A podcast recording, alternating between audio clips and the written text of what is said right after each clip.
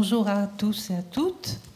Et merci d'être là pour cette euh, première euh, petite conférence de la saison à la Maison de la Poésie. Alors aujourd'hui, nous avons le plaisir d'accueillir Delphine Minoui. Delphine est grand reporter, euh, prix Albert Londres en 2006. Elle est d'origine iranienne, elle a passé beaucoup de temps en Iran et dans d'autres pays, au Caire, en Syrie, un peu partout. Elle vit maintenant à Istanbul et elle est correspondante donc pour le Moyen-Orient et le Proche-Orient. Et elle a beaucoup à faire en ce moment, vous vous doutez, avec ce qui vient d'arriver. Alors, elle est là pour nous parler de comment on raconte la guerre, et elle va nous parler surtout aussi de, son métier, comment elle le pratique, comment ça se passe dans les pays où elle vit. Elle va vous raconter des histoires. Et donc, pour les, les enfants qui viendraient là pour la première fois, je vous raconte comment ça se passe. On va écouter Delphine nous raconter ses histoires, et puis ensuite il y aura un débat, et vous pourrez poser toutes les questions que vous voulez, en sachant qu'il y a d'abord priorité aux questions des enfants, et quand les enfants n'ont plus de questions, les adultes ont le droit, on leur donne le droit de poser les leurs. Alors, euh, toutes les petites conférences sont enregistrées parce qu'elles sont ensuite publiées dans, dans une collection euh, aux éditions Bayard. Donc, quand vous, au moment du débat, si vous devez poser une question, vous demandez le micro, vous attendez qu'on vous le passe et vous parlez bien dans le micro pour que votre question soit, soit enregistrée, bien sûr. Euh, n'oubliez pas de couper les téléphones portables. Euh, également, Delphine a publié plusieurs livres sur l'Iran, sur la Syrie, et son dernier livre aussi sur la, sur la Turquie, euh, qui s'appelle L'alphabet du silence. Ils sont en vente à la librairie en face, vous pourrez les acheter. Et si vous le souhaitez, Delphine se fera un plaisir de vous le dédicacer, bien sûr. Voilà, donc je vous laisse en la compagnie de Delphine et je vous retrouve au moment du débat.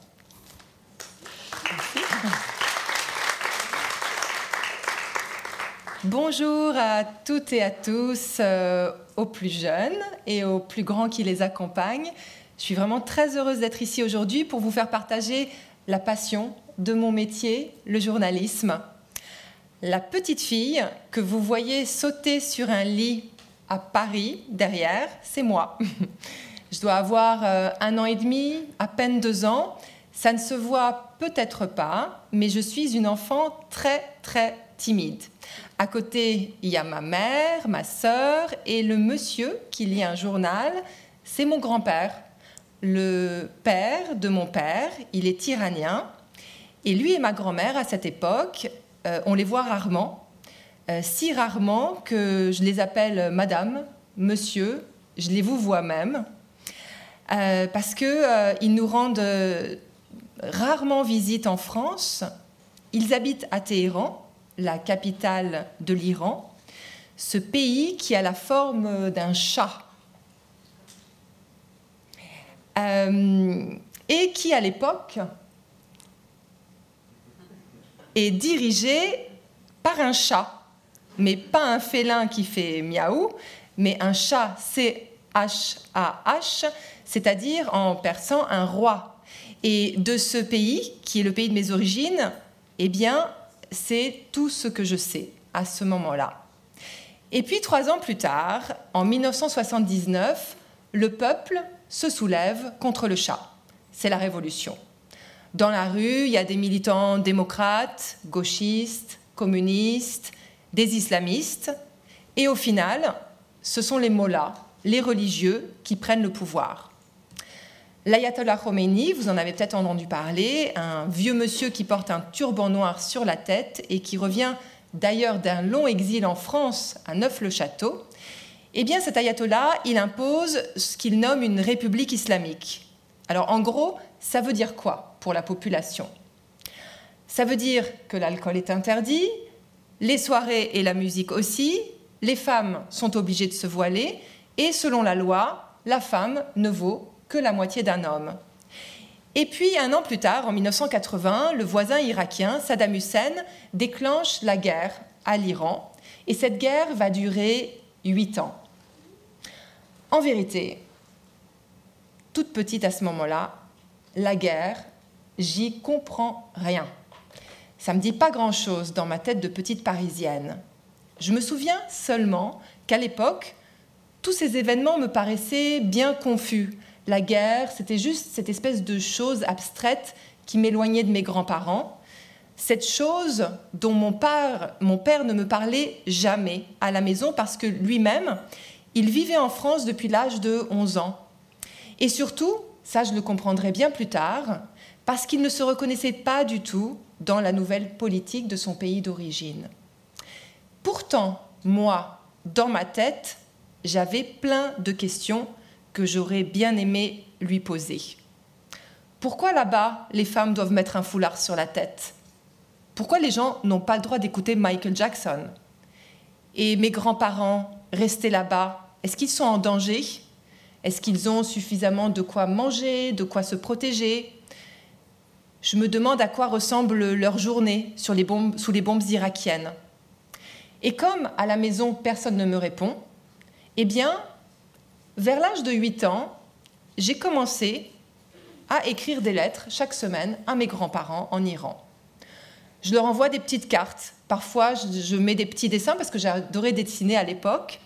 Et je, je, décide de leur raconter tout dans le moindre détail. L'école, les vacances, mes cadeaux de Noël, ma nouvelle paire de chaussures, bref, la joyeuse banalité de notre quotidien, qui était très éloigné de leurs préoccupations à l'époque, mais c'était pour moi la façon de tenter de combler ce silence, de leur dire qu'on pense à eux, qu'on ne les oublie pas. En fait, avec du recul, je pense que j'essayais de mettre un petit peu de couleur dans leur vie qui, qui était bien noire, qui était bien sombre. Alors si je vous raconte tout ça aujourd'hui, dans cette jolie salle feutrée de la Maison de la Poésie, c'est pour vous dire que oui, il y a des gens pour qui le journalisme a toujours été une vocation. Il y en a peut-être parmi vous aujourd'hui, mais en fait, la vie, elle est aussi faite d'imprévus, de rencontres, d'itinéraires personnels et, de routes qui ne sont pas du tout tracées d'avance. Et c'est un peu ce qui m'est arrivé. Et honnêtement, Tintin, par exemple, Tintin, vous lisez Tintin? Ben moi, c'était pas du tout mon truc. Je me suis jamais rêvée en reporter. Je vais même vous livrer un secret. Je déteste les avions. J'ai très très peur dans les avions, même si je les prends tout le temps. Quand je vois du sang, je tombe dans les pommes. En fait, j'ai jamais vraiment réussi à m'identifier, vous savez, à ces journalistes que vous voyez qui roulent des mécaniques avec leurs gilets multipoches Parfois même, ils gardent leurs appareils photo collés au nombril, même quand ils sont en vacances. Vous avez, certainement croisé parfois sur la plage. Mais bon, comme, je vous le disais, moi j'étais une enfant très réservée. Et quand j'ai eu mon bac, ben, comme j'étais une élève plutôt studieuse, j'avais des bonnes notes un petit peu partout, mes profs m'ont poussé à faire une prépa HEC. En vérité, c'était pas du tout, mais pas du tout pour moi. Et au, au concours, eh bien j'ai eu 2 sur 20 en maths. Et là, j'ai été immédiatement recalée. Alors du coup, vraiment, euh, parce que je savais toujours pas ce que je voulais faire, je me suis rabattue sur des, études de communication. Euh, et, j'ai tenté les concours du CELSA en section communication. Et puis, mais vraiment, vraiment par hasard, je me suis dit, bon, il y a aussi une section journalisme, je vais essayer, puis on verra. Et mince, j'ai été acceptée. Alors là, je me retrouve étudiante en journalisme sans vraiment m'y être préparée. Et pas très à l'aise, je vous l'avoue, avec mes camarades de classe qui, eux, à l'époque, pour certains, se voient déjà comme euh, présentateurs du journal télévisé, euh, reporters sportifs pour l'équipe, euh, rédactrice en chef du magazine Elle. Parce qu'il faut le rappeler, notre métier, il est pluriel. Il touche à tous les domaines. Et entre parenthèses, à la fin des années 90, tout ce qui est euh, réseaux sociaux, les youtubeurs, tout ça, ça n'existait pas. Et il n'y avait pas encore tous ces médias sur l'Internet. Notre métier, il a beaucoup changé depuis, on en parlera un petit peu plus tard. Donc pour revenir à ma situation, je ne me sens pas très à, la place à ma place dans le monde du journalisme. Et puis arrive une année charnière pour moi, c'est l'année 1997. Cette année-là, il y a trois événements qui vont déterminer à jamais la reporter que je suis aujourd'hui. D'abord, je finis mes études de journalisme. Au même moment, en Iran, j'apprends qu'un mollah réformiste, on appelait ça comme ça à l'époque, Mohammad Ratami, euh, ce mollah remporte les élections présidentielles. Et après toutes ces années d'isolement, de sanctions américaines, euh, le pays commence à s'ouvrir sur le monde et les journalistes étrangers peuvent à nouveau venir y travailler. Et du coup, dans ma tête, l'idée d'y partir en reportage commence à me démanger. Et puis vient se greffer une troisième et triste nouvelle, une nouvelle cette fois-ci personnelle, c'est que j'apprends tout d'un coup que mon grand-père iranien, celui avec qui, à qui j'écrivais ces fameuses lettres quand j'étais petite à Téhéran, eh bien ce grand-père, il doit venir en France pour se faire opérer du cœur. Apparemment, on nous dit qu'il y a urgence, mais malheureusement, il décède une fois qu'il arrive en France sans pouvoir être opéré.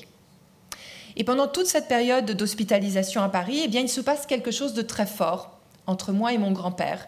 Je lui rends constamment visite, euh, je reste près de lui et je lui pose toutes les questions que je n'avais jamais osé poser à l'époque. Je l'interroge sur son pays, sur sa culture, sur sa langue, le persan. Et c'est lui, sur son lit d'hôpital, qui m'apprend à écrire de droite à gauche et qui m'offre à l'époque un magnifique poème d'un grand poète, Hafez, du XIVe siècle. Et que dit ce poème? Ce poème, il dit qu'il ne faut pas avoir peur de la vague et qu'il faut oser s'aventurer au-delà du sable rassurant du rivage. Eh bien, ce poème, après sa mort, je l'ai toujours gardé avec moi. Et il me suit partout où je vais, partout depuis 25 ans. Ce poème, en fait, il m'a donné le courage d'aller en Iran, d'aller à la rencontre de ma deuxième identité, ce que j'appelle ma, ma moitié cachée. Et cette fois-ci, c'était comme une évidence. J'ai arrêté de tourner en rond, j'ai fait mes valises, j'ai poussé la porte d'une agence de voyage, j'ai demandé un billet d'avion pour dix jours. Et au final, je suis restée dix ans en Iran. Alors évidemment, tout n'est pas rose quand vous arrivez en Iran, un pays que vous connaissez pas du tout. Il faut prendre ses marques et c'est un peu comme tout redémarrer à zéro.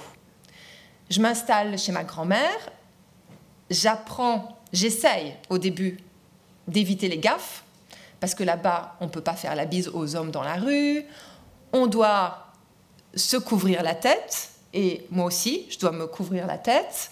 Euh, on fait attention à ce qu'on dit au téléphone parce que les services de renseignement nous écoutent. Au début, je ne suis rattachée à aucun média, à aucune rédaction. Je suis ce qu'on appelle une pigiste. Une pigiste, c'est une journaliste indépendante, un peu, si vous voulez, comme un intermittent du spectacle. Je n'ai pas un salaire fixe tous les mois, mais je suis payée au reportage, autrement dit, très mal payée. Et j'ai fonctionné comme ça pendant 12 ans, avant d'être embauchée en 2009 à temps plein au journal Le Figaro. Et avant ça, j'ai travaillé pour plein d'autres médias. J'ai travaillé pour euh, Radio France, euh, Le Point, L'Express, France 24. Et mes premiers articles, je les ai signés dans L'Humanité, qui est un journal de gauche, un peu à l'opposé du Figaro. Pour vous dire que dans ma tête, je suis toujours restée indépendante. Moi, je me suis toujours dit, je ne travaille pas pour la couleur politique d'un journal, mais pour les gens comme vous, comme mes lecteurs qui méritent qu'on leur raconte des histoires. Alors pour envoyer mes reportages à l'époque, je vous passe les détails parce que l'Internet était encore à ses débuts, on était encore loin de la 5G. Alors souvent, j'envoie mes articles par fax, je, transmets, mes, reportages radio par, par téléphone. Évidemment, ça coupe tout le temps et toujours au mauvais moment parce que comme je vous le disais tout à l'heure, les téléphones ont de grandes oreilles. Donc quand vous êtes en direct à la radio, c'est pile au moment où ça va couper. Mon premier grand reportage à l'époque, c'était sur la jeunesse iranienne. C'est vrai que c'était une période où l'image euh, de l'Iran dans les médias internationaux, euh, cette image, elle se résumait beaucoup au Tchador noir, à la crise des otages américains, à la fatwa contre l'écrivain Salman Rushdie, l'auteur des versets sataniques, mais la société, on n'en parlait quasiment jamais. Et moi, j'ai eu la chance de côtoyer à l'époque ces jeunes de mon âge, ceux qu'on appelle les enfants de la Révolution, c'est-à-dire ceux qui ont vraiment grandi sous la loi islamique euh, et qui faisaient tout en souterrain pour tenter de mener une vie normale. Alors avec eux, je découvre tout. Je découvre euh, qu'on peut regarder euh, les meilleurs films de Hollywood avant même qu'ils arrivent en France sur des copies piratées. Euh, je découvre qu'on peut tous acheter sous le manteau, l'alcool, on peut fabriquer du vin à la maison et mes copines m'apprennent, mes copines et mes copains m'apprennent même à la technique. Vous avez, vous achetez plein de vin et puis vous vous écrasez comme ça le, raisin dans la baignoire pour fabriquer des boissons euh, maison. Je découvre aussi les soirées clandestines et en fait je découvre une jeunesse pleine de fougue, pleine d'audace. Et je me souviens notamment à l'époque d'une fille. Elle s'appelait Leïla. Je l'avais interviewée et euh, cette fille, elle se faisait tout le temps arrêter par la police des mœurs euh, quand elle allait dans des soirées clandestines. Et il lui était même arrivé parce qu'une des punitions, c'était que vous vous preniez 70 coups de fouet. Et cette fille, c'était assez impressionnant parce qu'elle n'avait peur de rien. Et elle se prenait des coups de fouet. Et la semaine suivante, elle était à nouveau la première sur la piste de danse avec ses cicatrices dans le dos. Et moi, j'étais vraiment impressionnée. Et pour ces jeunes-là, en fait, je réalisais que le moindre geste était un geste politique. Ça pouvait être un petit rouge à lèvres comme ça dans la rue, sous le foulard. Ça pouvait être laisser dépasser une mèche de son voile. En fait, pour eux, la liberté, c'était vraiment un combat de tous les jours. Et ça n'avait rien à voir avec moi, ma génération. J'avais grandi en France. Pour nous, la liberté, c'était un mode de vie. Et c'était tout. Parce que nous, en fait, en France, c'était nos mères qui s'étaient battues pour plus de droits. C'était nos mères qui avaient participé aux, manifestations de mai 68, qui avaient bataillé notamment pour euh, le droit à la pilule contraceptive ou, le droit à l'avortement. Et en fait, plus je restais en Iran, plus je m'imprégnais de cette double vie, des paradoxes de ce pays. Et je me souviens, par exemple, d'un jeune euh, mollah réformiste que j'avais rencontré eh bien lui, par exemple, il avait ouvert un, café Internet à côté de sa mosquée parce qu'il disait justement qu'il voulait écouter, qu'il voulait prendre en compte les demandes de changement de la nouvelle génération et qu'il voulait rompre avec la rigidité de l'islam qui était imposée par le pouvoir. Je me souviens aussi euh, à l'époque euh, d'avoir rencontré l'épouse d'un Bassidji, un milicien euh, islamiste. elle portait un tchador noir très très sombre lors de nos premières interviews. Et puis progressivement, je l'ai vu évoluer. Et au bout de quelques années, eh ben, euh, la même fille, très rigoriste, elle m'invitait euh, à des soirées dansantes underground. Et en fait, c'est de toutes ces rencontres que ma vocation est vraiment née, de cette envie de, tordre le cou aux clichés, de cette conviction que plus on reste sur place, mieux on comprend un pays, mieux on, mieux on comprend ses nuances et sa population. Et c'est vrai que c'est toujours confortable d'être conforté dans, dans ce qu'on pense. Et c'est beaucoup plus déstabilisant de s'exposer à des modes de vie et de pensée, mais si on veut comprendre le monde, il faut oser l'affronter. Et pour moi, le journaliste, c'est pas un voleur d'histoire, c'est un témoin de premier plan. Il se contente pas d'entendre, il écoute, il tend l'oreille, il est là pendant la tempête, mais il est là aussi après la tempête. Et c'est pour ça que j'ai fini à ce moment-là par poser mes valises pour de bon en Iran, une fois que j'avais terminé mon reportage sur la jeunesse iranienne. Parce qu'en fait, une histoire, elle mène à une autre histoire. Un événement en cache toujours un autre. Et quand vous êtes correspondant de presse sur place et non envoyé spécial, quand vous privilégiez le temps long, eh bien, les histoires, elles arrivent toutes seules vers vous. Vous n'avez même, même pas besoin d'aller les chercher. En fait, j'ai beaucoup écrit pendant toutes ces années sur euh, le courage des dissidents iraniens après une série euh, d'assassinats d'intellectuels. J'ai écrit aussi sur l'audace des, premières jeunes filles qui, à l'époque, ne brûlaient pas leur foulard comme aujourd'hui, mais elles se rebellaient à leur façon euh, en faisant du forcing pour assister à des matchs de football qui étaient interdits aux femmes à l'époque. Et puis en 1999, je me retrouve à couvrir les premières manifestations euh, estudiantines. Et là, c'est la première fois, en pleine rue, que j'entends ce cri Abba Khamenei, qu'on entend maintenant presque tous les jours en Iran. Et avec du recul, je pense qu'il se situe là, le point de départ, le point de départ de cette révolte, cette longue révolte inachevée contre le pouvoir islamique.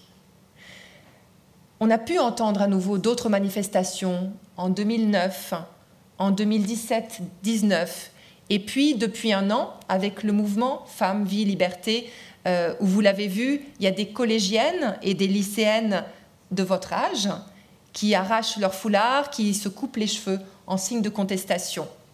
Et à chaque fois, c'est la même chose dans ces mouvements-là. Le régime arrête, oppresse, essaye de, réprimer les protestataires au lieu d'écouter leurs demandes, mais en face, la société continue euh, à saisir vraiment chaque occasion pour demander encore et encore la chute du régime. Mais revenons à la fin des années 90, au début des années 2000.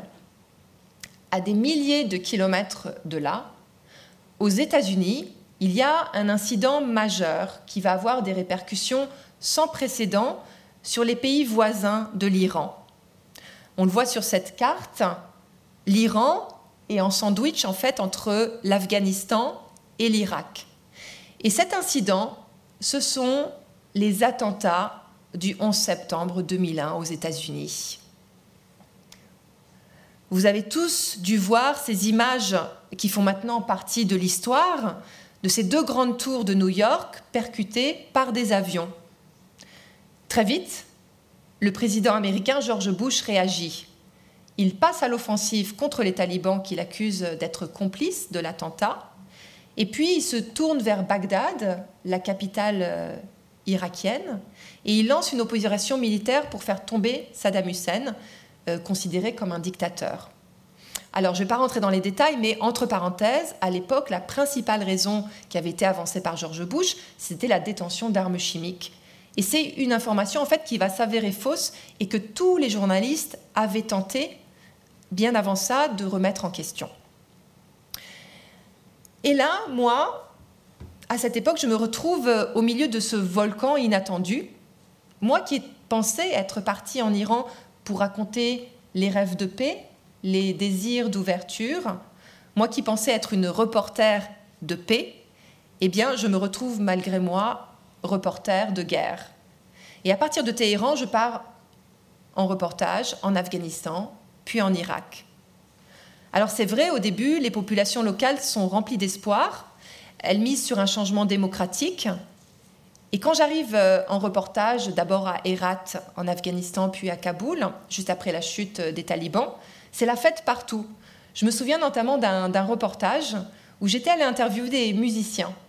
Et ces musiciens, pendant toutes ces années, ils avaient enterré euh, leurs instruments de musique au fond de leur jardin. ils étaient très contents de me montrer euh, là où ils les avaient cachés. On les a, déterrés ensemble. Malheureusement, tous ces instruments, ils étaient complètement pourris. Mais ils ne se sont pas démontés. Ils se sont mis à improviser un concert avec euh, les casseroles et les spatules qu'ils avaient récupérées dans, leur cuisine. Et ça, a été pareil après la chute de Bagdad. Euh, à ce moment-là, ça a été l'euphorie dans pas mal de quartiers. Et, euh, les gens voulaient parler, il y avait une soif de, discussion, de dialogue. Et, il y a une femme en particulier qui, m'a beaucoup marquée, elle m'a tirée par la main, toute heureuse de pouvoir enfin parler à haute voix.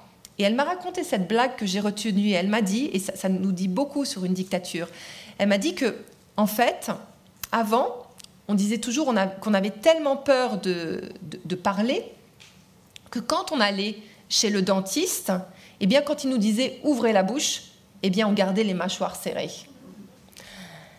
Mais le problème, c'est qu'à part faire tomber ces régimes, à part euh, faire la guerre contre l'axe du mal, puisque c'était les propos utilisés par George Bush à l'époque, eh bien, il n'y avait aucun programme pour la suite. Donc toutes les infrastructures avaient été détruites, notamment à Bagdad, tous les ministères, à part celui du pétrole. Les politiciens irakiens de retour d'exil étaient complètement décalés par rapport à la réalité de leur pays. Et là, ça a vite été le fiasco. En fait, George Bush, il avait ouvert une boîte de Pandore. Il avait ouvert comme un, grand volcan dont les répercussions, d'après moi, se font encore ressentir aujourd'hui. Je vais vous donner deux exemples. Pendant l'été 2003, donc le gouvernement intérimaire qui était chapeauté par euh, les Américains à l'époque, il lance ce qu'ils appellent la débassification. Qu'est-ce que c'est? C'est-à-dire qu'il décide de faire la chasse à tous les membres du parti basse, c'était le parti politique unique sous Saddam Hussein, et il décide aussi de démanteler l'armée.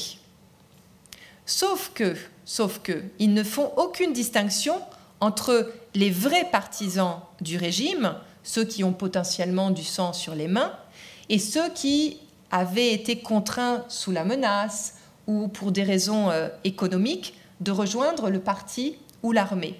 Alors du coup, la colère est énorme. Et un jour, je me dis, je vais aller interviewer des jeunes soldats qui avaient été limogés du jour au lendemain. Et tous les matins, sous un soleil brûlant, ils devaient faire le pied de grue à partir de, de 5 heures devant les bâtiments du ministère de la Défense dans l'espoir tout simplement de trouver un boulot. Sauf que la queue est gigantesque, que parfois il faut attendre toute la journée, puis revenir le lendemain, le surlendemain, la semaine suivante. Et en phase d'eux, les soldats américains se comportent comme des brutes. Ils n'ont aucune empathie, ils n'ont aucune connaissance de la culture euh, locale, euh, pour vous donner un exemple, je me souviens, je discute à ce moment-là avec un, GI, un, soldat américain, euh, et, il voulait parler des mosquées qu'il voyait, et il n'arrêtait pas de me dire, et au début je comprenais pas, il me disait church, church, église, parce que pour lui, voilà, une mosquée, c'était une église. Alors face à ces malentendus, face à ce mépris aussi envers ces jeunes soldats, sous cette chaleur qui était atroce, il faisait très très chaud, face aussi à l'humiliation d'avoir perdu son travail, de ne plus pouvoir nourrir sa famille, eh bien on sent à ce moment-là que la colère monte chez les soldats irakiens. Ils, se sentent, ils ne se sentent pas compris, ils se sentent dénigrés. Et il y a un mot qui revient souvent dans le monde arabo-musulman, en Iran comme en Irak, c'est le mot sharaf, qui veut dire l'honneur, la dignité. C'est très important pour eux. Et là, je m'en rends compte, à ce moment-là, je travaillais pour Radio France, dès que je tends mon micro, ils évoquent cette question-là, les jeunes soldats irakiens dans la queue, et j'entends souvent la même phrase si je ne trouve pas de travail demain, eh bien, je vais finir par mourir de faim ou par mourir de honte par rapport à ma famille. Eh bien, du coup, j'ai plus rien à perdre. Je vais devenir kamikaze et je vais aller me faire exploser sous un tank américain. C'est très violent comme propos. Deuxième exemple. De nombreux Irakiens de l'Ancien Régime avaient été arrêtés et placés en détention dans une grande prison qui s'appelait la prison d'Abu Ghraib. Ce qui se passe à ce moment-là, c'est que parmi les soldats américains qui, surveillaient la prison, eh bien, il y a des petits malins qui s'étaient livrés à des jeux terribles de torture et d'humiliation des prisonniers irakiens. Les images s'étaient échappées de prison et elles ont commencé à faire le tour de l'Irak. Et il y a beaucoup de gens qui, à ce moment-là, ont commencé à crier à la vengeance. Ça a fait un, vrai scandale. Et en fait, avec ces deux incidents, déjà avant ces deux incidents, il commençait à y avoir des attentats contre les forces américaines. Il y avait eu également ce terrible attentat contre le siège de l'ONU à Bagdad. Mais là, ça s'est généralisé. Ça s'est généralisé parce que des gens qui s'étaient sentis dénigrés, qui s'étaient retrouvés dans le désespoir le plus total, et eh bien malheureusement, ils ont rejoint à leur tour la violence et les attentats. À tel point que, à un moment donné, pour vous dire, quand j'étais en reportage à Bagdad, il y avait tellement d'attentats qu'on ne mettait même plus notre réveil le matin, parce qu'on savait qu'on allait toujours se réveiller au bruit de la première explosion, qui était toujours à peu près aux environs de, de 6 heures ou 7 heures du matin. Cette spirale de violence, elle a duré des mois, des années, et les kamikazes, à l'époque, on leur donnait un, autre nom qu'aujourd'hui, on les appelait les insurgés sunnites, on les appelait les islamistes. Mais en fait, c'est cette même mouvance qui, plus tard, a donné naissance à l'organisation euh, de l'État islamique Daesh, qui s'est créée à cheval entre l'Irak et la Syrie après les révolutions du printemps arabe. En fait, si je reviens sur ces exemples, s'ils me semblent importants, c'est parce que Évidemment, je ne cherche pas à donner des excuses à ces terroristes, mais c'est pour tenter de comprendre et d'expliquer comment ce monstre Daesh, comment il a poussé et comment il a prospéré comme une mauvaise herbe à cause, à l'époque, de mauvais calculs géopolitiques, à cause de prises de décisions politiques décalées, subjectives, pas toujours en accord avec la population locale, mais peut-être trop conformes à une vision occidentale qui n'était pas ancrée dans la réalité de ce qui se passait dans ces pays-là. Et c'est cela aussi notre métier de journaliste, c'est d'expliquer, c'est de décrypter, d'alerter sur des exactions qui sont commises de part et d'autre. C'est de casser aussi cette vision d'un monde binaire où il n'y aurait d'un côté que des méchants et de l'autre que des gentils. C'est beaucoup plus complexe. Alors, quelles leçons j'ai tirées comme journaliste de ces dix années passées entre Téhéran, Kaboul et Bagdad? D'abord, j'ai pris conscience, notamment en Irak, d'une nouvelle façon de couvrir la guerre, parce que la guerre, elle a changé de forme. À l'école, comme vous, j'avais beaucoup lu euh, sur la Première et la Deuxième Guerre mondiale, sur les tranchées, sur les lignes de front qui sont bien définies. Mais là, avec les attentats, eh bien, le conflit, il a pris une, forme différente. Euh, on n'est plus du tout dans la même configuration. En fait, le danger, il est partout. Et il complique le travail journalistique aussi. Parce que soit à l'époque, vous acceptez d'être ce qu'on appelle embedded, c'est-à-dire embarqué, c'est-à-dire auprès des forces américaines, mais vous ne voyez la guerre que d'un seul point de vue, soit vous êtes obligé de vous organiser par vous-même. Mais c'est l'époque aussi où il y a beaucoup de journalistes qui deviennent des cibles. Il y a le risque d'attentat, d'une part, et puis il y a aussi le risque d'enlèvement. Et c'est ce qui est arrivé à l'époque à certains de mes confrères, Georges Malbruno, Christian Chesneau, Florence Aubenas. Et du coup, il faut redoubler de prudence. On apprend à ne jamais prendre la même route, le même chemin. On fait attention à ne pas parler en français euh, au téléphone quand on est dans la rue. Une de mes techniques aussi pour passer inaperçu, euh, c'est de connaître, évidemment pas parfaitement, mais d'essayer de, de, comprendre et de maîtriser un peu de la langue locale. Et c'est aussi de s'habiller couleur locale. Vous allez pouvoir voir un exemple. Euh, en fait, c'est un peu ma technique. Dès que j'arrive dans un pays, c'est ma règle d'or. Je vais au bazar ou au souk, le marché local, et je m'achète la tenue traditionnelle des femmes. Et je me voile s'il le faut. Mais attention, j'ai appris au fil des années que on porte le foulard différemment, plus ou moins serré, euh, de couleurs plus ou moins différentes en fonction des pays. Et c'est ça aussi que j'ai dû apprendre. Le danger, lui aussi, il est différent en fonction des pays. En Irak, au début des années 2000, c'est surtout les attentats. Mais en Iran, les menaces, elles sont tout autres. Vous ne risquez pas votre vie à proprement parler, mais on vous empoisonne la vie avec plein de techniques diverses. Ça peut être des convocations au service de renseignement parce que un de vos articles n'a pas plu. Euh, ça peut être euh, des appels anonymes sur votre téléphone. Ça peut être, ce qui m'est arrivé, un mystérieux cambriolage chez vous, ou par hasard, on ne vous vole que votre ordinateur et votre appareil photo. Euh, et puis une fois, on m'a même menacé de me coller un procès et de m'envoyer en prison.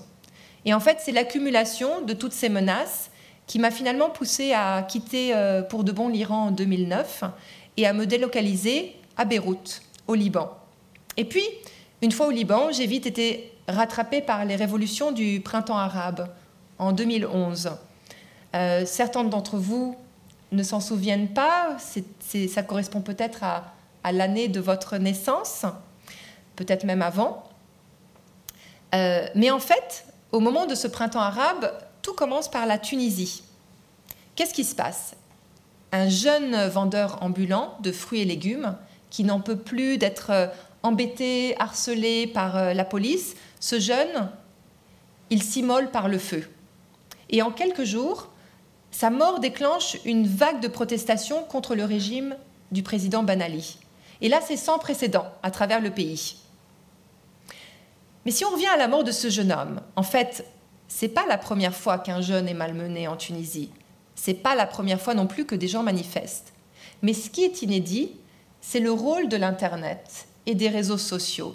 Parce que si la photo de Mohamed Bouazizi à l'époque, si sa photo n'avait pas circulé de téléphone portable en téléphone portable, si l'information n'avait pas fait le tour du pays, si elle n'avait pas traversé les frontières, eh bien, l'histoire, elle se serait limitée à un fait divers de plus, et le mouvement se serait vite tassé, on n'en aurait peut-être pas du tout entendu parler en France, et le pouvoir aurait fait comme d'habitude, il aurait réprimé sa population.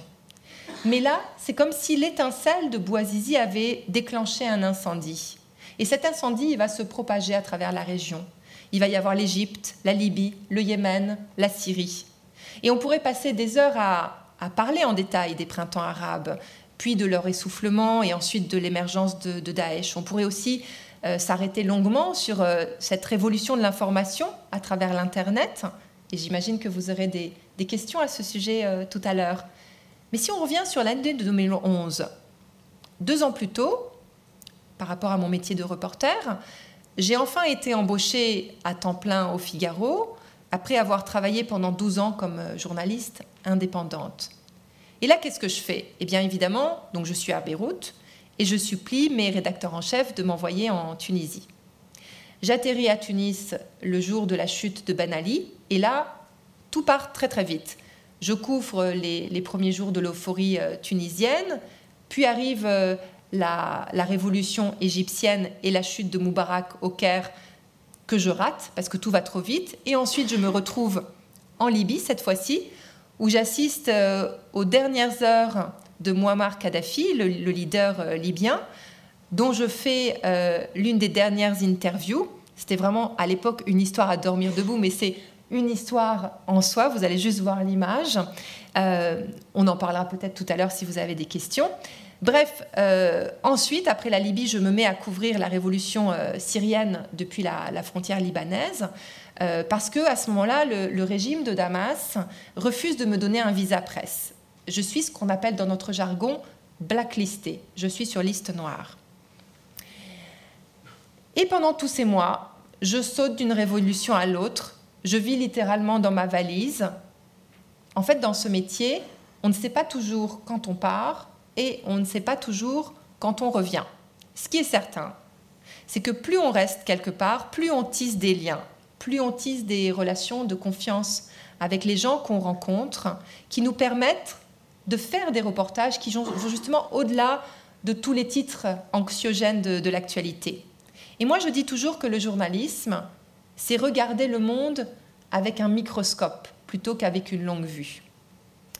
Et puis, il y a différentes façons de raconter une révolution, une tragédie humaine ou une guerre.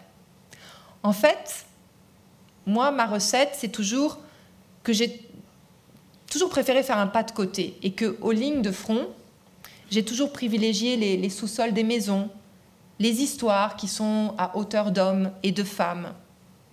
Je trouve qu'il est important de mettre euh, des visages sur, des chiffres ou sur des statistiques qui échouent comme ça sur des petits bouts de papier. Et c'est un peu ma façon de prendre les lecteurs par la main et de leur faire euh, voir de leur faire vivre ce qui se passe là-bas. Parce que je pense que ce sont ces histoires-là qu'on retient, que vous aussi vous retenez. C'est ces histoires-là qui ont un impact. Et j'aime beaucoup cette phrase d'Albert Camus, qui en son temps disait Moi, je, ne m'intéresse pas aux idées, je m'intéresse aux hommes. Je trouve que c'est une très belle phrase. Et je vais vous donner deux exemples de reportages qui m'ont vraiment marqué dans ma carrière et qui vont dans ce sens-là. En 2008, je me rends en reportage à Sanaa au Yémen. C'est un pays de la péninsule arabique. Et là-bas, on marie les jeunes filles très très jeunes, parfois vraiment euh, bien avant la majorité. Et c'est un vrai fléau. Et je tombe par hasard sur une activiste yéménite qui me parle d'une petite fille, Nojoud, qui a 10 ans et qui est mariée à un homme qui a trois fois son âge, 30 ans si vous imaginez. Eh bien, Nojoud, au lieu d'accepter ce mariage forcé, elle décide de s'enfuir au tribunal et elle demande le divorce. Et elle finit par l'obtenir. Alors moi, évidemment, cette histoire, elle me bouleverse et je décide de partir la voir, de partir à la rencontre de cette fille. Et je veux tout savoir sur elle. Comment elle a eu le courage de se rebeller contre son mari? Comment son combat a été perçu par sa famille, par ses voisins? J'écris d'abord un article sur elle, et puis je finis par revenir la voir euh, régulièrement au Yémen pour reconstituer son récit et pour en faire un livre. Et ce livre, il a été traduit dans 25 langues, y compris en arabe. Eh bien, figurez-vous que la médiatisation de cette histoire, elle a permis à l'époque de réformer la loi sur les mariages au Yémen. Et elle a aussi encouragé d'autres filles dans d'autres pays du monde arabo-musulman à se battre pour leurs droits. Et le deuxième exemple qui me tient vraiment à cœur, c'est l'histoire, une histoire vraie, de la bibliothèque secrète de Daraya. Daraya, c'est une ville syrienne qui s'est soulevée contre le régime de Bachar al-Assad, le dictateur syrien, pendant la révolution de 2011. Et à l'époque, pour punir les révolutionnaires, le régime s'est mis à les bombarder. Il s'est mis littéralement à encercler la ville de Daraya pour complètement l'assiéger. À cette époque, malheureusement, je ne peux pas me rendre sur place. Le régime continue à refuser de me donner un visa et même si j'avais un visa, il me serait impossible d'accéder à cette ville qui est complètement bloquée. Alors là, en tant que reporter qui a toujours défendu le travail de terrain, je fais face à un dilemme. Je suis obligée de suivre ce qui se passe, de tenter de comprendre ce qui se passe de loin. Et je m'en remets aux réseaux sociaux. Et là, je découvre une ruche d'images, de vidéos qui sont relayées par les Syriens eux-mêmes sur les réseaux sociaux. Et euh, en fait, par la force des choses, les Syriens sont à la fois acteurs et témoins de leur propre histoire en marche qu'ils documentent en temps réel avec des caméras sur leur téléphone portable. Et un jour, je tombe sur une photo sur Facebook, une photo où on voit des jeunes qui lisent des livres dans une pièce assez sombre, sans lumière, sans porte, sans fenêtre. Et je trouve ça très intrigant. Et il y a juste une légende qui explique qu'il s'agit de Daraya, d'une bibliothèque secrète de jeunes qui lisent pendant la guerre. Et je trouve ça tellement épatant. Je me dis, mais, je me dis, mais comment on peut se réfugier dans les livres quand on essaie de reconstituer une forme de paix quand on est dans un pays en guerre? Et là, je suis intriguée. Je, je rentre en contact avec l'administrateur de la page Facebook, on va voir une des images, qui me met en contact avec un de ces jeunes. Et ces jeunes me racontent leur projet fou, qui est de sauver des livres et de créer une bibliothèque secrète, clandestine. Et comme ça, pendant des semaines et des mois, ils arrivent à récupérer sous les décombres 15 000 ouvrages. Et pendant ce temps, imaginez, Bachar al-Assad, depuis son palais de Damas, continue à les qualifier de terroristes. Et eux, en fait, ils n'ont pour seule arme que leurs livres. Des livres qui sont comme des armes d'instruction massive. On va voir une nouvelle image. Et ce reportage, en fait, qui euh, est lui aussi devenu un livre, il a été pour moi une vraie leçon de journalisme. Il m'a appris que c'est pas parce qu'on vous ferme la porte à double tour souvent que vous ne pouvez pas mener votre enquête. Il y a toujours une petite fenêtre, une petite lucarne, même virtuelle, pour tenter de voir ce qu'il se passe. Et ce reportage, il m'a aussi conforté dans, la mission que nous avons, nous, les journalistes, qui est d'offrir une sorte de contre-discours à la propagande, à la vérité officielle. Euh, l'écrivain euh, Kipling, vous savez, celui qui a écrit le livre de la jungle, eh bien, il était journaliste aussi. Et il disait, à juste titre, que la première victime de la guerre, c'est la, vérité. Eh bien, Bachar al-Assad, il a voulu effacer la vérité, la réalité. Et en recomposant le puzzle de l'histoire de Daraya, j'ai voulu redonner la parole à ces voix étouffées, à ces voix oubliées. J'ai tenté d'immortaliser cette histoire incroyable de ces jeunes, à l'image de, l'engagement pacifique en fait des débuts de la Révolution, avant que les révolutionnaires se retrouvent coincés entre d'un côté le régime de Damas et de l'autre les djihadistes de Daesh. Et là, c'est presque un enjeu de mémoire, la mémoire contre l'oubli. Ne pas oublier ce qui s'est passé, ne pas oublier derrière les gros titres qui font peur qu'il y a des hommes, des humains, souvent des jeunes, qui se battent pour leur avenir. Alors oui, évidemment, il serait utopique de penser que le journaliste peut changer le monde, mais au moins, je pense qu'il peut contribuer à mieux éclairer le monde. Et c'est déjà beaucoup. Parce qu'aujourd'hui, de plus en plus souvent, on a une image erronée des reporters. Soit on les imagine en super-héros avec euh, des rangers aux pieds, des lunettes de soleil, soit on les décrit comme des acteurs d'un grand complot. Et je pense que tout ça, c'est vraiment très caricatural. Parce que notre objectif principal, c'est de raconter le monde tel qu'il est, pas tel qu'on l'imagine. Et depuis quelques années, notre tâche, elle est encore plus délicate. Parce que non seulement on doit se concentrer sur les faits réels, sur la vérité, mais on doit aussi se battre contre toutes sortes de mensonges. Dans les pays où je travaille, où il y a une liberté d'expression qui est constamment bafouée, eh bien, je passe beaucoup de temps à déconstruire la propagande, la censure, les fake news, la désinformation. Il y a une vraie guerre de l'information, de la communication qu'il faut déjouer en permanence. Mais de retour dans mon propre pays, la France, en l'occurrence, on sent aussi qu'on est de moins en moins aimés, nous les journalistes. On doute souvent de notre travail, on nous dit euh, non mais là tu dis n'importe quoi, non c'est pas vrai, non j'ai lu le contraire euh, sur Twitter, sur Facebook, sur TikTok. Et oui, comme vous l'avez vu, euh, les réseaux sociaux permettent une meilleure fluidité de l'information.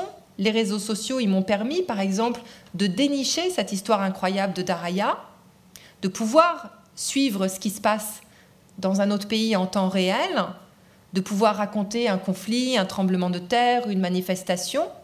Mais le problème des réseaux sociaux aussi, c'est qu'il n'y a aucun filtre entre l'action et l'émotion, entre l'objectivité et la subjectivité. Et parfois, en fait, les réseaux sociaux peuvent complètement déformer la réalité. Donc il est très très important, et ça c'est la clé de survie de notre métier, d'aller toujours à la source de l'information, de la vérifier une fois, deux fois, trois fois, de la décortiquer, finalement, comme le ferait un détective ou même un criminologue. Parce que je pense que chaque détail est important dans un reportage. Ça peut être la pâleur d'un visage, ça peut être l'odeur de la poudre d'explosif, ça peut être la grimace de quelqu'un qui a un message à faire passer derrière, ça peut être euh, la cicatrice qui est cachée sous une manche. Les détails sont très très précieux parce qu'ils permettent de mieux comprendre un contexte, une situation. Et en fait, quelque part, ils comblent les silences. Et j'ai envie de finir par une anecdote personnelle. Je vous ai parlé tout à l'heure au début de, ma timidité quand j'étais petite, de toutes ces lettres que j'envoyais à mes grands-parents. Eh bien, il y a quelques années, ma grand-mère iranienne, quand elle était encore en vie, eh bien, elle m'a ressorti toutes ces lettres. Alors, mon premier réflexe a été d'éternuer parce que c'était sous une pile de poussière et de naphtaline. Et puis, j'ai commencé à les déplier et à les relire l'une après l'autre.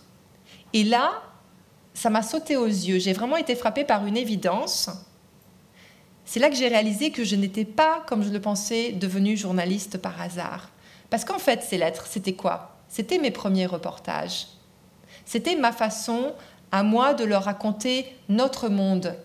Moi qui, à l'époque, ne connaissais rien du leur. Et en fait, je crois que c'est ça pour moi la définition du, journaliste. Le journaliste, c'est celui qui répare les oublis, qui répare les silences, et en discutant aujourd'hui avec vous, je réalise que j'ai commencé peut-être presque inconsciemment ou instinctivement par réparer les silences de mes proches. Et maintenant, je suis celle qui répare les silences des autres en pratiquant mon métier de, journaliste sur le terrain. Merci.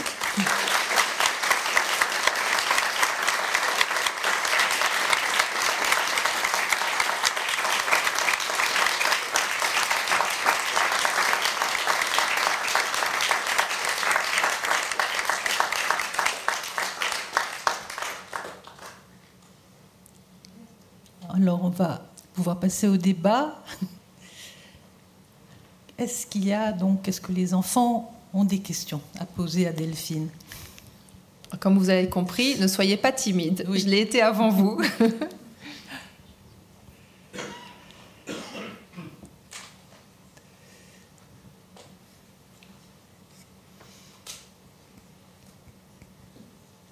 Oui, là-bas. Euh, attends, attends le micro. Oui. Voilà. Si tu peux te lever, comme ça on, voit, on te voit poser la question. Euh, mais du coup, euh, ceux qui récoltaient les, les, livres sous les décombres à, à Dayamas, à, enfin, Daraya. Est-ce que c'était une association ou c'était des, enfin c'était déjà, est-ce que c'était des c'était, oui, une association ou c'était juste euh, des gens euh, qui, le faisaient une fois et qui a arrêté après ah, En fait, c'était. Euh, c'est parti sur un coup de tête, comme ça, une sorte de pari qui avait été lancé par un, par un, jeune qui avait dans les 16, 17, 18 ans et qui s'est dit, en fait, il a fait le tour de la ville et la ville était vraiment en ruine. Il s'est dit, mais qu'est-ce qui nous reste? Il nous reste plus rien allons voir ce qu'on va trouver sous les décombres. Et par le plus grand des hasards, il tombe sur ces livres. Il se dit, oh là là, là, il y a une pépite incroyable. Euh, c'est finalement tout ce qui nous reste de notre histoire, de notre patrimoine.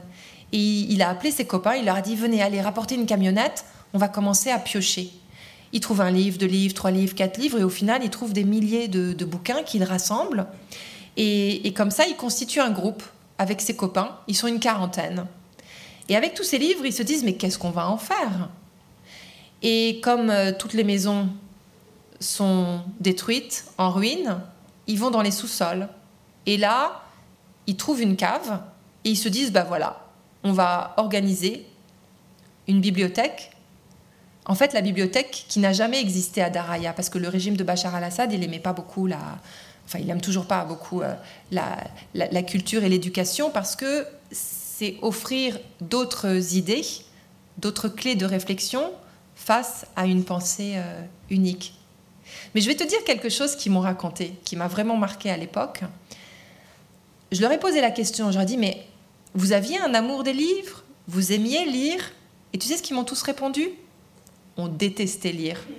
En fait, les livres leur tombaient des mains. Ils n'aimaient pas lire parce que les seuls livres auxquels ils avaient eu accès jusque-là, c'était plutôt des ouvrages de propagande. Donc ils n'avaient pas conscience du trésor que représentait un livre. Mais là, quand ils récupèrent tous ces bouquins sous les décombres, ils trouvent des bandes dessinées, ils ont même trouvé en version arabe Le Petit Prince de Saint-Exupéry. Ils ont trouvé des livres de développement personnel à l'américaine, comme euh, Les sept habitudes des gens efficaces de Stephen Covey. T'imagines? Sous la guerre, lire ce genre d'ouvrage. Eh ben non, ils se sont dit, on veut tout lire. Parce qu'ils avaient aussi en tête cette idée qu'il y a la guerre, mais la guerre, elle va s'arrêter un jour. Et nous, on ne veut pas être un culte. Donc on veut préparer la paix. On veut préparer la, paix et l'après. Et, et donc, en commençant à feuilleter tous ces ouvrages, ils se sont découverts une passion pour la lecture. Et c'est comme ça qu'ils ont survécu pendant quatre ans. Le siège a duré quatre ans à Daraya. Ils ont survécu à travers, euh, à travers ces livres. Ils ont fait le choix, à l'inverse d'autres copains, à eux, parce que certains ont pris les armes, ils sont allés se battre sur la ligne de front contre les soldats de Bachar al-Assad. Oui, ils sont restés dans la bibliothèque. Et après, il y avait aussi, c'est fou parce que tu es en pleine guerre, mais dans cette bibliothèque, il y avait des horaires d'ouverture, il y avait un règlement au mur, un peu à dormir debout d'ailleurs, qui disait à un moment donné, euh, n'oubliez pas de rendre votre ouvrage en temps et en heure. Mais parfois, quand il y a une bombe et que tu veux rendre ton ouvrage, tu ne peux pas retourner à la bibliothèque. Parce qu'il y avait des gens qui venaient, qui allaient, venaient, des enfants aussi. Et euh, il y avait une des consignes, c'était euh, sur ce règlement, c'était de dire oui, respecter le silence des autres. Mais tu imagines, pendant ce temps, tu entends les bombardements à l'extérieur. Bref, pour eux, c'était une façon de recréer une normalité, de recréer une forme de vie en sous-sol, une sorte de vie parallèle dans ce terrible monde qui était le monde de, la guerre. Euh, et il y a des femmes aussi à l'époque qui m'ont raconté que, alors pour elles, c'était un peu dangereux d'aller parfois euh, dans la bibliothèque parce qu'il fallait euh, sortir de leurs propres abris. mais du coup, les, maris leur rapportaient les livres à la maison et il y avait des livres pour enfants. Et, ces femmes consolaient les enfants qui paniquaient grâce à la lecture de ces ouvrages. Merci. Merci. Est-ce qu'il y a une autre question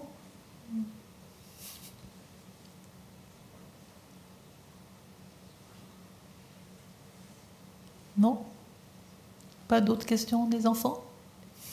N'hésitez pas. Est-ce est que quelqu'un rêve d'être journaliste Aimerait être journaliste? Oui. Vas-y. Est-ce que tu sais quel genre de journaliste tu veux être? Euh, Pas encore. oui Oui Attends, attends, attends le micro.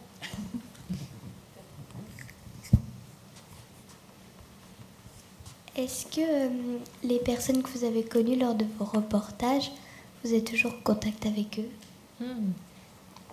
Merci pour cette jolie question. Euh, oui, euh, avec pas mal de personnes en fait, notamment ces, jeunes de Daraya, dont certains sont venus en, en exil en Turquie. Deux d'entre eux maintenant vivent en France et j'ai gardé le contact avec eux. il m'arrive souvent, et c'est ça la beauté de notre métier, parce que c'est un métier qui, touche à l'humain, euh, de, garder contact avec euh, des personnes qui m'ont marqué pour essayer de voir aussi comment évolue euh, leur histoire. Parce que justement, on a beaucoup parlé de la guerre, mais dans la guerre, il y a toujours des rêves qui sont entretenus. Il y a la mort, mais il y a aussi la, vie. Il y a les larmes, mais il y a aussi les rires. Et il y a beaucoup de gens qui, qui ont plein d'ambitions euh, et, ces gens-là, j'ai toujours envie de savoir ce qu'il est advenu d'eux.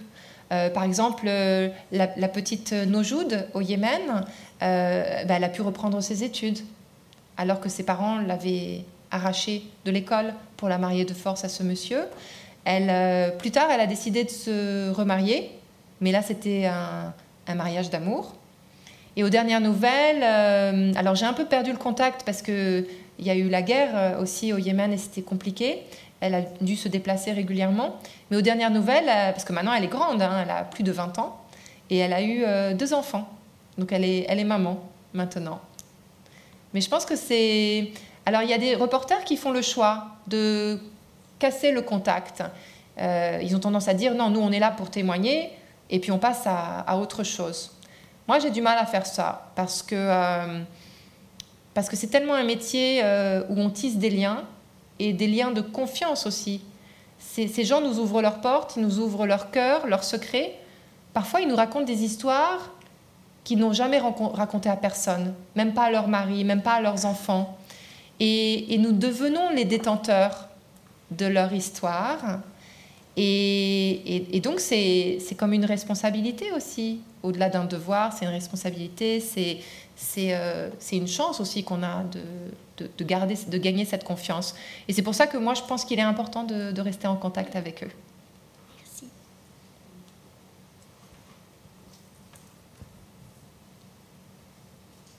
D'autres questions Oui. Euh, mais est-ce que vous, vous avez lu les livres euh, de la bibliothèque euh, oui, de... Daraya Oui. Oui, j'en avais lu certains. Parce qu'en fait, c'est ça qui m'a marqué, c'est que, alors, il lisait beaucoup d'ouvrages euh, d'auteurs du monde arabe, euh, notamment un, grand poète palestinien, euh, Mahmoud Darwish.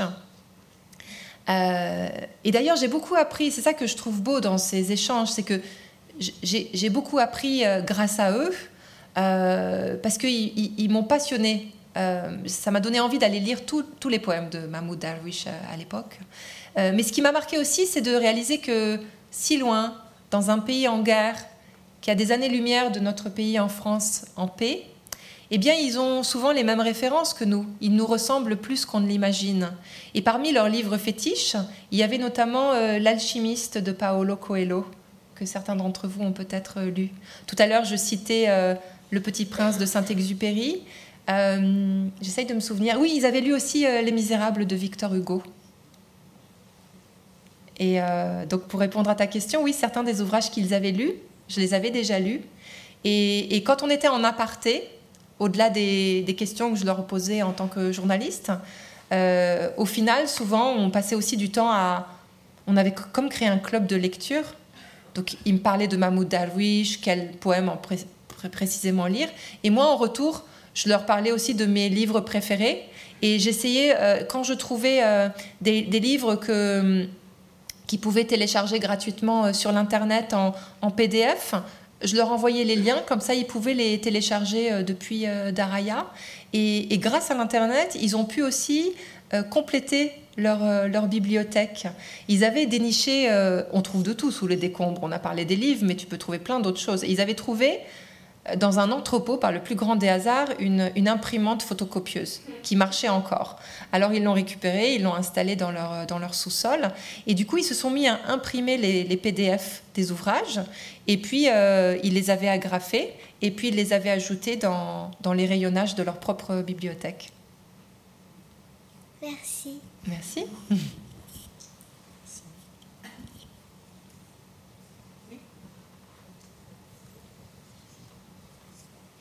Les photos, c'est vous qui les avez prises ou pas Les photos qu'on a vues défiler tout à l'heure, il y avait un petit peu de tout. Il y avait des photos que j'avais prises. Les photos de Daraya, c'est euh, les jeunes bibliothécaires eux-mêmes qui les prenaient et qui me les envoyaient ou qui me les ont apportées après quand on s'est retrouvés euh, en Turquie. Mais c'est une bonne question. De plus en plus, euh, quand on est sur le terrain, nous les reporters, euh, on, fait aussi euh, nos propres photos. Donc, euh, il arrive souvent que mes photos soient publiées pour illustrer mes articles dans mon journal Le Figaro. Et au-delà de la, prise d'image pour illustrer mes, articles, j'aime bien tout simplement, ne serait-ce qu'avec mon, smartphone, faire des photos qui, sont presque comme des prises de notes. Comme je le disais tout à l'heure, le détail, chaque détail compte, chaque détail est important. Et parfois, quand je suis dans une interview, euh, je, suis dans le feu de l'histoire, je, me mets à la place de la personne qui me parle, on est presque en immersion euh, totale. Et, du coup, par crainte d'oublier les détails vestimentaires, euh, la décoration qui nous entoure, ou des ruines s'il s'agit d'un pays en guerre, ou, après un tremblement de terre. Donc je, passe mon temps à prendre des petites photos, qui sont cette fois-ci des photos comme des notes en fait. Le téléphone portable devient aussi un bloc-notes à ce moment-là. Merci.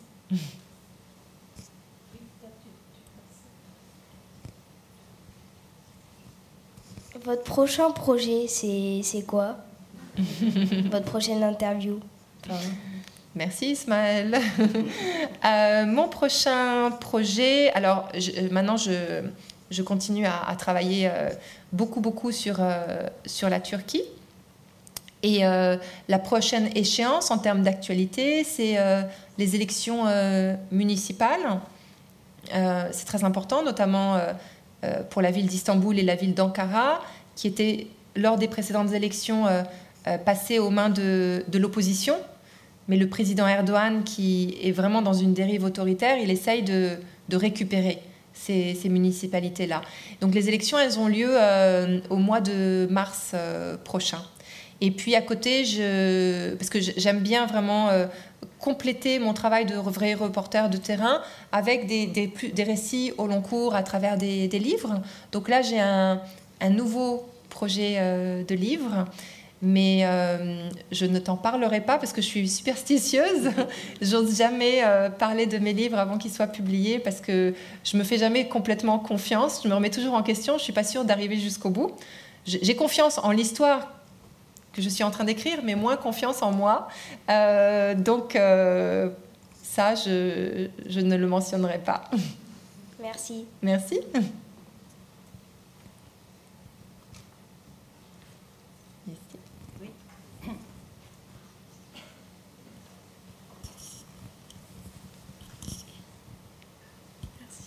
Euh, est-ce que vous avez eu peur euh, pendant toutes ces interviews, etc., pendant les guerres? Euh, Ce serait malhonnête de dire que je n'ai pas peur. on a peur, oui. On a peur quand on est loin. Vous-même, vous avez peur parfois, j'imagine, quand vous regardez ce qui se passe derrière l'écran de votre téléviseur. quand on est sur place, on a, on a peur aussi. Et je pense que c'est important d'accepter cette peur. Parce que c'est le jour où on oublie d'avoir peur qu'on peut prendre des, risques euh, démesurés.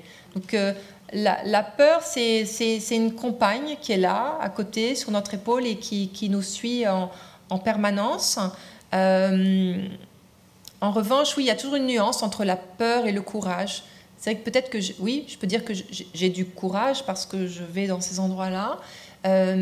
J'essaye de canaliser ma peur, mais j'essaye surtout, et c'est ce qui me semble important, parce que quand on pratique ce métier, on le pratique pour pouvoir raconter ce qui se passe. On servirait à rien si on finissait euh, avec une jambe en moins ou derrière les barreaux. Et donc c'est toujours cette idée de garder en tête plein de clés de, de, de, survie, de, façon de contourner la menace, de, se protéger. Et c'est pour ça que euh, j'essaye toujours de... J'aime bien ce terme, je dis parfois que je suis une sorte de passe-muraille. Cette idée d'être passe-partout. Vous êtes en Irak, on vous prend pour une Irakienne. Vous êtes en Iran, on vous prend pour une Iranienne. Au Yémen, pour une Yéménite. Euh, le fait d'être une femme aussi, ironiquement, peut, peut aider. Souvent, on me demande, mais alors, en tant que femme, c'est pas dangereux, etc. Non, parce que finalement, euh, euh, nous sommes dans, des pays avec euh, une culture aussi où on va beaucoup protéger les femmes. Donc, je, ne me sentirai jamais abandonnée au coin de la rue. S'il se passe quelque chose, je sais que je peux frapper à une porte, on va toujours m'offrir le logis. Euh, et, une technique que j'ai beaucoup utilisée, euh, ça je, peux vous livrer quelques secrets de reportage, mais que j'ai beaucoup utilisée, notamment en Irak, quand on était vraiment au pic des tensions, qu'il y avait les attentats, qu'il y avait la, guerre interconfessionnelle entre les, factions sunnites et les factions euh, chiites. ce que je faisais souvent, c'est que, et c'était mon chauffeur qui me le disait tout le temps, parce que dans ces pays-là, on, on, fonctionne beaucoup avec des taxis, des chauffeurs, je ne vais pas prendre le volant moi-même, on fait beaucoup de routes. Il me disait toujours, dès que tu passes, dès qu'on va passer devant un, checkpoint, un, poste de contrôle, tu, fais la morte, tu t'endors. Tu as ton voile, donc on ne te reconnaît pas. Tu t'endors sur la plage arrière et, là, on passe sans problème euh, les postes. Et c'est comme ça que j'ai pu, euh, entre guillemets, toujours me faufiler un peu partout parce que euh, je me suis jamais fait repérer. J'ai toujours essayé de me faire la plus petite possible pour ensuite rentrer dans les maisons. Et à ce moment-là, dans les maisons, derrière les voiles, derrière les murs, je passe des heures, des heures et des heures à, écouter. Il m'arrive parfois même de me retrouver à la cuisine à préparer des plats avec les femmes. Oh, il manque quelques légumes, on va aller les acheter ensemble au bazar. Et après, on mange ensemble et on discute et, on poursuit la, conversation et l'interview. Merci. Merci. Euh, j'ai deux petites questions à vous poser. Euh, la première, c'était euh, est-ce que c'est dur d'être reporter? Et la deuxième, c'était euh, peut-être un peu indiscret, mais est-ce que vous avez un mari? Non, mais je ça. Merci pour la question. Euh, non, c'est pas. Enfin, je pense que c'est des métiers, reporter, comme euh, chirurgien urgentiste dans un hôpital, c'est des métiers à vocation. Parce que vous n'avez pas des horaires fixes. Vous ne vous commencez pas à 9h le matin et vous finissez pas à 18h. Parfois, les week-ends sautent. Euh, parfois, on est mobilisé à la dernière minute. Euh, vendredi, euh, je pensais avoir plus ou moins fini ma journée. Et tout d'un coup, on a pris cette nouvelle magnifique, cette iranienne militante, Narges Mohammadi, qui a eu le prix Nobel de la paix. En plus, je la, connais très bien. Je la côtoyais quand j'habitais à Téhéran au début des années 2000. Et donc tout d'un coup, en panique, mon rédacteur en chef m'appelle et me dit Delphine, Delphine, on, transforme la maquette du journal, il faut absolument faire un portrait de, de, Narges Mohammadi. Euh, aujourd'hui, par exemple, euh, j'ai des amis euh, journalistes qui devaient nous rejoindre avec leurs enfants et j'ai reçu des textos à la dernière minute qui me disaient Désolé, on ne peut pas venir parce que il y a euh, il y, a, cette reprise du conflit euh, israélo-palestinien et il y a la guerre et, euh, et, on, doit, on doit être mobilisé. Pour certains, ils sont déjà même dans l'avion en, départ pour, pour, le reportage. Et après, on peut aussi, pour répondre à votre deuxième question, concilier la vie professionnelle et la vie familiale. Ça demande beaucoup de d'organisation, euh, euh, mais, euh, mais c'est tout à fait possible. C'est aussi possible d'avoir des enfants. Ma fille est là aujourd'hui parmi nous, dans la salle. et, et, voilà, je ne pense pas qu'elle veuille devenir journaliste. mais, mais en tout cas, vous pourrez lui demander tout à l'heure.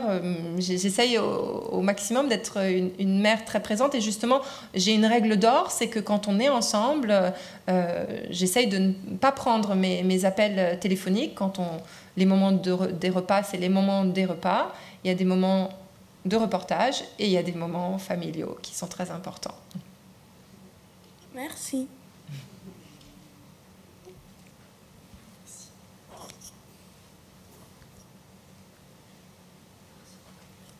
Euh, question. Euh, comment a réagi votre famille euh, quand elle a appris que vous allez devenir journaliste de guerre? J'ai un souvenir fou, c'est celui de mon père.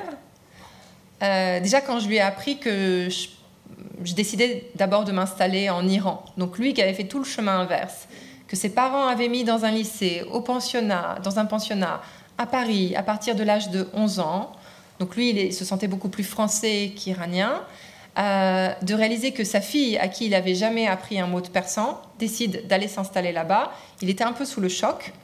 Et euh, il avait utilisé cette expression à l'époque, que je vais traduire en français, qui, disait fais attention, en Iran, euh, on va toujours tenter de t'égorger avec un fil de coton. C'est pour dire qu'en fait, en Iran, on ne va pas vous, vous embêter tout de suite en tant que journaliste, mais sournoisement, on va toujours, toujours, toujours euh, vous enquiquiner, vous mettre des bâtons dans les roues, vous épuiser. En fait, c'est plus presque une torture psychologique qu'autre chose. Euh, et, donc, quand j'ai commencé à avoir mes ennuis en Iran, je repensais souvent comme une petite, euh, euh, comme un petit refrain à cette phrase de mon père, qui après à l'époque m'a dit, tu vois, je t'avais prévenu. Mais je n'ai pas renoncé parce que dix ans après, après avoir fait dix ans en Iran, j'ai quand même décidé de, rester au Moyen-Orient. Et parce que j'étais passionnée et c'était finalement comme un, vous savez, comme quand vous lisez, vous ouvrez un livre, vous lisez le premier chapitre et et c'est tellement fort et vous réalisez qu'il y a une histoire forte à continuer à comprendre, à décrypter, à déchiffrer. Et, là, c'est pour ça que euh, bah, j'ai continué à, travailler dans d'autres pays, parce qu'il y avait un premier chapitre, et un deuxième chapitre, et un troisième chapitre. Et en fait, c'est une histoire inachevée qui ne s'est jamais interrompue euh, depuis. Mais je me souviens aussi quand j'étais justement à... Parce que tout ça, c'est quand j'étais jeune. J'avais 20, 23, 25 ans. Euh, quand j'étais en Irak, euh, tous les jours, je recevais euh, un email de, de mes parents qui, il y avait juste un intitulé dans l'email, c'était inquiet. Et, c'était une façon de me dire bon, réponds-nous juste par OK. On, sait que tu n'as pas le temps de nous répondre, mais dis-nous seulement, dis-nous au moins que tu que tu es en, vie. Alors aujourd'hui, depuis que je suis maman, je, prends nettement moins de risques, je suis beaucoup plus, euh, beaucoup plus prudente. Euh, ce qui explique aussi que, par exemple, j'ai fait le choix de, ne plus retourner euh, en Syrie ces derniers temps, alors que je peux quand même tenter d'y aller par la frontière turque dans les dernières zones qui sont sous contrôle de, l'opposition syrienne, parce qu'il y a toujours les risques de bombardement russo-syrien venant du, régime. C'est pour ça aussi que j'ai fait le choix de... Alors d'abord parce que c'est une région que je connais mal, c'est pas ma spécialité, mais j'ai fait le choix aussi de ne pas couvrir la guerre en, Ukraine, parce que je considère que là, pour le coup, c'est très risqué. C'est un choix de partir. On sait qu'on risque de ne pas revenir. Et moi, je, veux revenir parce que c'est important de revenir, euh, pas spécialement pour soi, mais c'est tellement important pour, euh, sa famille et ses proches.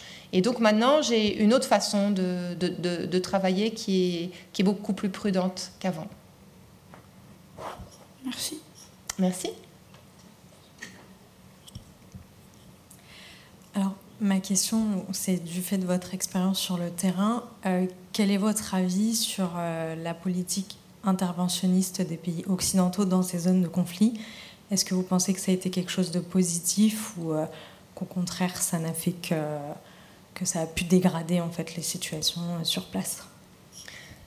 Alors, j'ai pour principe de ne jamais donner euh, mon point de vue. On a vraiment un principe de neutralité dans le, dans le journalisme. Mais ce que j'ai pu constater sur place, en effet, c'est que, euh, et, vraiment avec du recul, je m'en rendais pas compte à l'époque, parce que c'était l'histoire en marche, et maintenant c'est dans les livres d'histoire, c'est toute cette politique interventionniste américaine. Euh, après les attentats du 11 septembre, cette volonté de, ne voir le monde qu'à travers le prisme de, de, Washington, ça a causé beaucoup de tort euh, aux populations locales, parce qu'il y avait une vraie méconnaissance de terrain, et que si les choses avaient été mieux faites, si l'après avait été mieux préparé, s'il y avait eu une vraie réflexion sur euh, euh, l'opposition existante, la possibilité d'une meilleure organisation pour organiser des gouvernements à l'image euh, des pays, euh, il n'y aurait pas eu tout, ce grand dérapage auquel on a pu assister euh, par la suite. Il n'y aurait pas eu ce... Et je l'ai vraiment vécu, je, l'ai vu en interviewant des gens, parce qu'on interviewe tout le monde quand on est reporter, même des gens qui ne partagent pas notre point de vue. Donc il m'est arrivé d'interviewer même des, des radicalisés, des, djihadistes. Et, souvent, je me suis rendu compte, même dans, la bouche de, jeunes à l'époque, euh, notamment à Bagdad, qui, euh, étaient tellement désespérés. En fait, j'ai réalisé que malheureusement, le désespoir mène à la, radicalité, mène à la violence, parce qu'il n'y a aucune autre alternative. Donc c'est ça que j'essaye de raconter en tant que journaliste, pour essayer de comprendre d'où ça vient, d'où c'est venu, essayer de comprendre euh, comment... alors, c'est toujours très difficile de réparer les conflits, mais comment tirer des leçons de ce qui s'est passé euh, pour éviter que ça ne se reproduise? Merci. Merci.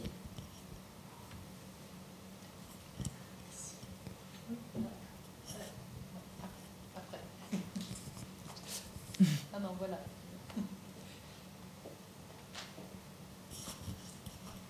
Est-ce que euh, vous avez été heureuse quand vous avez été prise pour euh, le rôle de journaliste? Euh, alors en fait, euh, je, rêvais pas spécialement d'être journaliste, ça s'est fait un petit peu par hasard. Euh, et, et, en fait, c'est pas comme un, rôle comme quand tu fais une audition pour devenir acteur dans une pièce de théâtre, par exemple. Ou quand tu passes des examens pour devenir pilote de ligne. Euh, on va vérifier si tu arrives à bien voir, euh, si tu as des bons réflexes, etc. Euh, finalement, ça s'est fait dans, une certaine continuité, mon, travail de, journaliste. mais pour répondre à ta question quand même, oui, en fait, c'est pas que j'étais heureuse parce que c'est pas que j'ai été prise, mais je suis heureuse aujourd'hui parce que j'aime mon métier. Parce que je sens que pour moi, c'est un métier qui compte. C'est un métier qui permet de, comme on disait tout à l'heure, de briser les silences, euh, de, donner à voir à des gens comme toi, tes amis, ton entourage, euh, des choses qui se passent très très loin, euh, qui font parfois peur, et c'est compréhensible, mais derrière cette peur, derrière ces, conflits, derrière ces crises politiques, bah, il y a des gens qui vivent. Et c'est à eux que j'ai envie de donner la parole. Et quelque part, moi, je joue le rôle de passeuse. Tu vois? C'est quelque part, je, les fais parler, je, les aide à, à, retrouver la parole pour que leur parole vienne vers toi. Merci. Merci.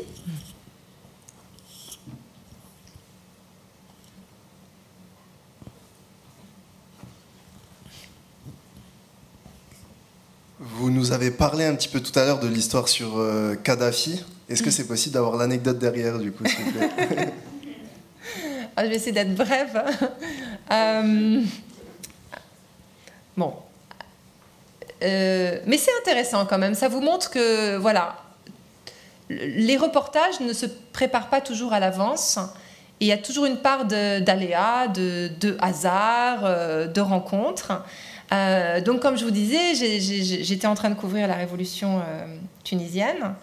Et puis, euh, il y a eu les soubresauts de l'après-révolution. on suivait en parallèle ce qui se passait en Égypte. Et puis, paf, Moubarak tombe. J'avais même pas eu le temps d'aller en Égypte que Moubarak était tombé. Et à ce moment-là, s'enchaîne la révolution libyenne. La Libye, c'était un pays, mais vraiment, vraiment, vraiment cloisonné et fermé. Donc, Kadhafi, qu'est-ce qu'il fait à l'époque? Il ferme complètement les frontières. Il coupe l'Internet. C'est-à-dire que le pays était sous cloche. Les gens ne pouvaient même plus aller dans un café Internet pour envoyer un message à leurs cousins euh, à Dubaï ou, à Londres ou ailleurs. Donc, à ce moment-là, je suis en Tunisie et j'essaye de, faire des pieds et des mains pour aller en Libye.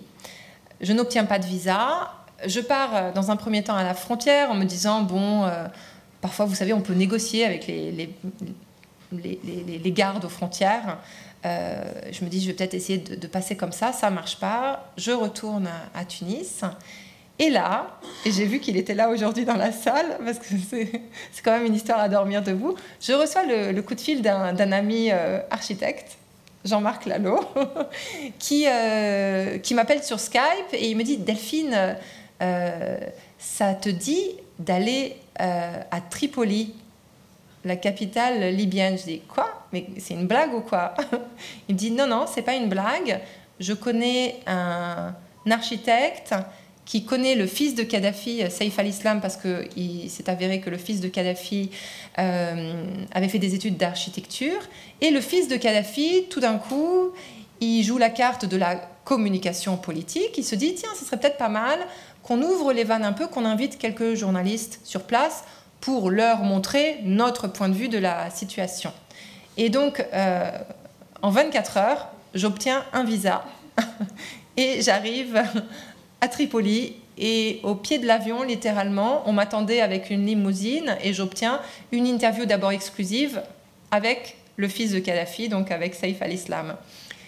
Mais une fois que j'ai eu mon interview, ils me disent bon bah ça y est, vous avez votre interview, vous prenez l'avion suivant pour repartir. Je dis non, moi hors de question, je pars pas. Donc j'ai changé d'hôtel, je me suis perdue dans la masse et je suis restée. Et c'est comme ça que je suis restée pendant oui euh, plusieurs semaines.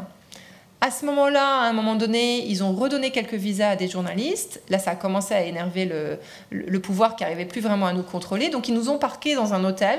C'est une espèce de prison dorée. C'était surréaliste. Un hôtel euh, 5 étoiles qui s'appelait le Rixos, où ils passaient, notre, ils passaient leur temps à nous nourrir. On avait le petit déjeuner, vous savez, les buffets continentaux incroyables. Euh, ensuite, on avait juste le temps de faire une pause digestion et on avait le déjeuner. Et après, on avait le dîner. et, euh, et, moi, je tournais en rond, j'en pouvais plus, ça m'énervait. Je me disais non, moi, je veux pas. Et puis, ils nous organisent des conférences de presse. On avait le ministère des Renseignements, le ministère de la Défense. Ils, passaient tous comme ça devant nous et on devait leur poser des questions, mais sur voilà la vision euh, de Kadhafi, de la révolution libyenne qui se passait à ce moment-là dans une autre région. Et, et je commençais à en avoir assez.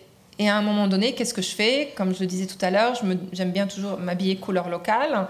Et euh, je trouve pour prétexte d'aller euh, à, la pharmacie. Euh, et je sors de l'hôtel. Et en sortant de l'hôtel, je vais m'acheter des, vêtements. Et du coup, je prends un, taxi. Et, je commence à aller dans, dans, des, boutiques, dans des salons de beauté des endroits un peu à huis clos en me disant c'est peut-être là que je vais essayer de glaner des informations et commencer à parler aux, gens.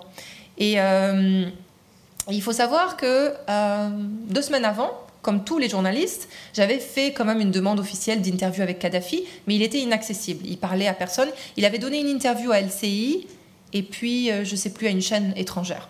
Et c'était tout. Et donc là, je suis dans une boutique à discuter avec la vendeuse et c'était passionnant parce qu'elle me racontait vraiment les coulisses de la situation en me disant son frère était activiste, il avait manifesté, il avait été enfermé, il avait été torturé. Donc elle me raconte tout au détail. Je me dis enfin, je vais pouvoir raconter la réalité. Et là, je reçois un coup de fil sur mon téléphone portable et j'entends euh, à l'autre bout du fil un, un, des cerbères, entre guillemets, de notre hôtel qui me dit Mais vous êtes où Vous êtes où? Et là, je panique, je me dis Ça y est, ils m'ont repéré, j'ai fait l'école buissonnière, je vais me faire sanctionner, ils vont m'envoyer, euh, ils vont me faire repartir sur le premier avion. Et je lui dis Non, non, non, je suis allée à la pharmacie, je reviens tout de suite. Et euh, il me dit bah, Dépêchez-vous, parce que vous avez décroché une interview avec Kadhafi, et il y a une limousine qui vous attend devant l'hôtel. Alors là, j'étais complètement paniquée, j'ai pas du tout eu le temps de préparer mes, questions. et je suis, euh, donc je, suis repartie à l'hôtel, j'ai sauté dans la voiture et je me suis retrouvée dans cette caserne qui s'appelait la caserne de Babalazazia. Euh, Babalazazia. Et, et, euh, et, et, en fait, on, j'ai dû passer poste de contrôle après poste de contrôle. C'était la, fouille euh, intégrale. Ils ont même euh, dévissé mon stylo. Enfin, il fallait tout, tout, tout vérifier à, la lettre. Et je me suis retrouvée dans un grand, grand, grand jardin. Il y avait une tente. Et, Kadhafi m'attendait sous sa tente. La même tente que vous avez peut-être vue quand il, était, il avait été reçu avec les honneurs de la République en France à l'Élysée il y a quelques années. Et, donc voilà, c'est comme ça que l'interview s'est organisée. Et la dernière image que j'ai de Kadhafi, c'est ma dernière question en fait, parce que j'essayais de, lui poser des questions sur euh, euh, les révolutionnaires, parce que lui, il refusait même le terme de, révolution. Euh, il commençait à fatiguer vers la fin, et, et, du coup, il s'est levé, il avait un... Il y avait beaucoup de mouches. Il avait, vous savez, ces tumouches en plastique là. Et donc il a frappé sur la table avec son tumouche. Et j'ai compris que c'était la fin, je ne pouvais plus poser d'autres questions. Il s'est levé de sa chaise sous sa tente. Et tout autour de nous, c'était surréaliste. Il y avait euh, les, brebis, euh, les chèvres euh, en pâture. et j'avais entendu cette légende d'ailleurs qu'il ne s'abreuvait que du lait de, ses propres brebis. Et donc voilà, je peux le confirmer. Et donc il y avait une petite voiture de golf qui l'attendait au milieu du troupeau. Et donc la dernière image de Kadhafi, c'est Kadhafi qui se lève, qui monte dans sa voiture de golf et qui part au fond de son parc à travers les, brebis. Et en fait, euh, tout s'est passé très vite après, parce que 24 heures plus tard, il y a eu la décision au Conseil de sécurité de l'ONU euh, pour, pour euh, lancer des frappes de l'OTAN contre, contre la Libye. Et on n'a plus jamais vu Kadhafi jusqu'au jour où il a été retrouvé euh, comme on a vu dans les images de, l'actualité. Voilà, donc tout ça euh, à cause d'un ami Jean-Marc, architecte. Merci. Bien. On va peut-être s'arrêter là, il n'y a plus de questions. Merci beaucoup, Delphine. Merci.